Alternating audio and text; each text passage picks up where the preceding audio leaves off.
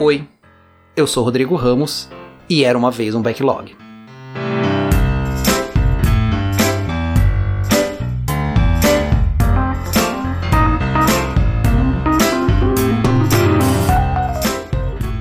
Inspirado pelo episódio anterior, onde a gente falou sobre a era pré-anos 70, eu decidi fazer também um episódio sobre a década de 70. Essa década se inicia com um grande paper, o paper lá do Dr. Royce, que é tido como principal publicação sobre o modelo Waterfall e que foi tema do episódio 2 desse podcast. Mas antes da gente chegar lá, um recapitula.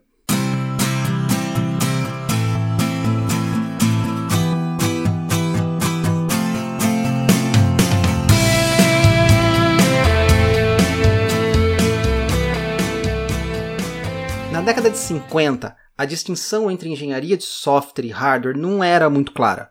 Os profissionais que desenvolviam o hardware eram, em sua maioria, engenheiros e matemáticos e acabavam também fazendo a parte da programação.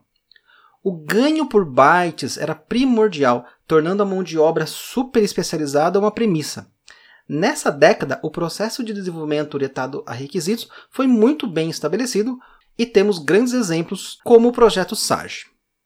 Com a expansão e a corrida tecnológica na década de 60, a necessidade de se produzir software aumentou e pessoas de diversas áreas começaram a se tornar programadores.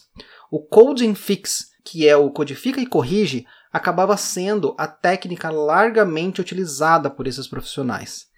E aí, códigos confusos, que são os spaghetti codes, e uma quantidade enorme de defeitos nas aplicações, e a necessidade de gerenciar projetos grandes trouxeram para a década de 70 a incumbência de resolver estas questões.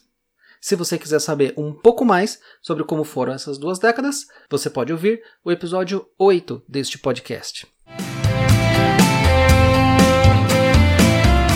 A primeira resposta a tudo isso é uma abordagem mais processual e mais organizada, onde o código é primordialmente precedido de um desenho inicial, que por sua vez será precedido pelos requisitos.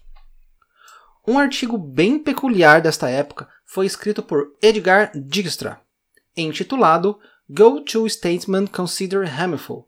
Em tradução livre, instrução Go-To é considerada prejudicial. A instrução GoTo é aquela onde, atendida a uma condição, você pode levar o código para onde você quiser dentro da aplicação. Essa saída é considerada preguiçosa por programadores experientes, além de desestruturar o código com essas idas e vindas, sendo uma das causadoras do spaghetti code que falamos agora há pouco. A discussão de que códigos sempre podem ser produzidos sem a utilização da instrução GoTo deu início a um grande movimento e criou um novo paradigma de desenvolvimento, conhecido por programação estruturada.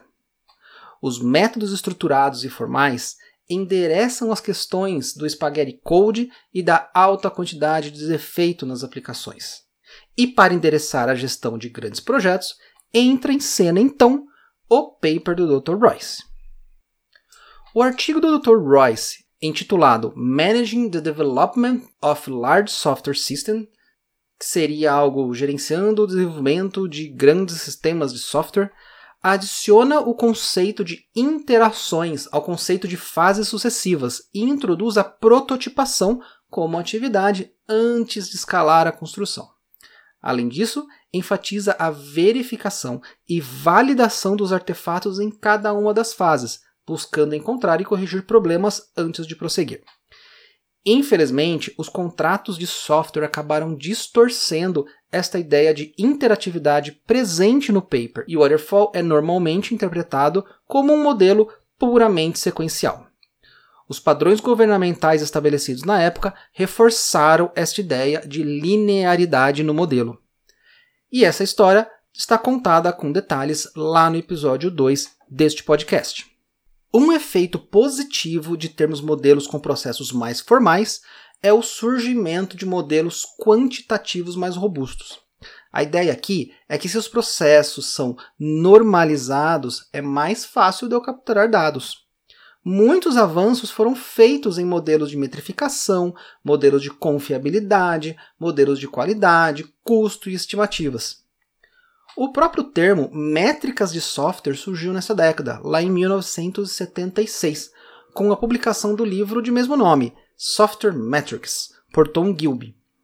Também neste livro, Gilby adiciona oficialmente ao vocabulário de projetos os termos evolução evolucionário. Ele foi um dos grandes entusiastas e divulgadores do pensamento interativo e incremental no desenvolvimento de software.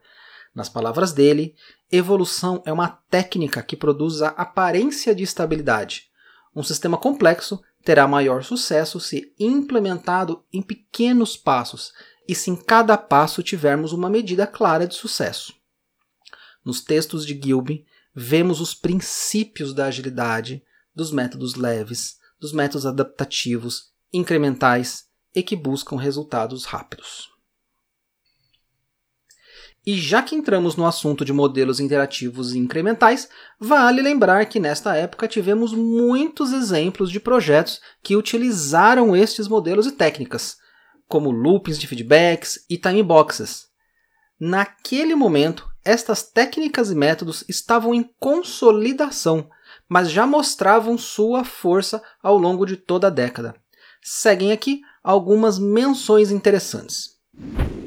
US Trident Submarine, de 1972, um projeto de um milhão de linhas de código de alta visibilidade e com penalidades de 100 mil dólares por dia em caso de atraso.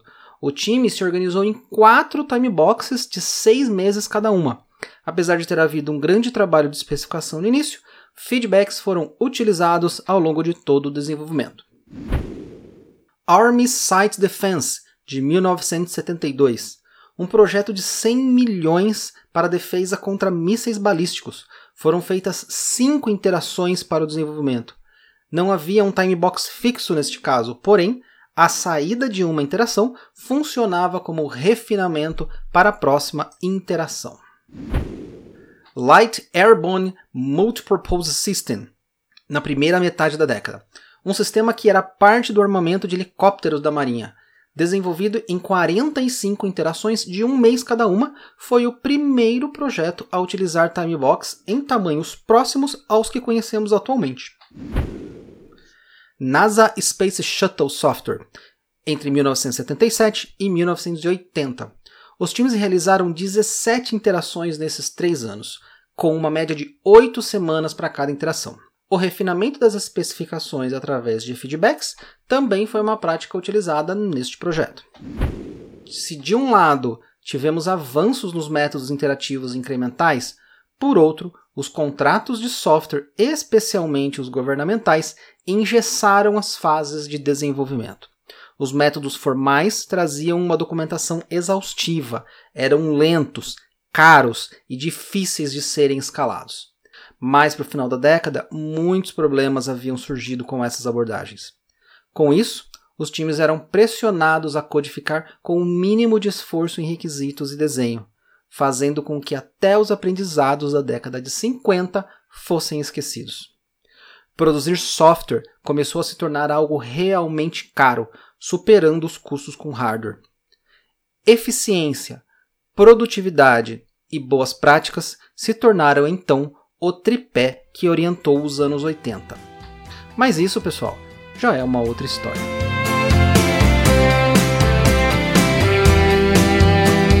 E se você gostou e quer saber um pouquinho mais, eu deixei todos os links, referências e papers lá no post deste episódio no era Assine este podcast no Spotify ou nos aplicativos do Google e Apple Podcast. Tem um comentário ou feedback? envie para contato arroba era uma vez um backlog.com. Até o próximo episódio e lembre-se, o futuro da sua história é você quem escreve.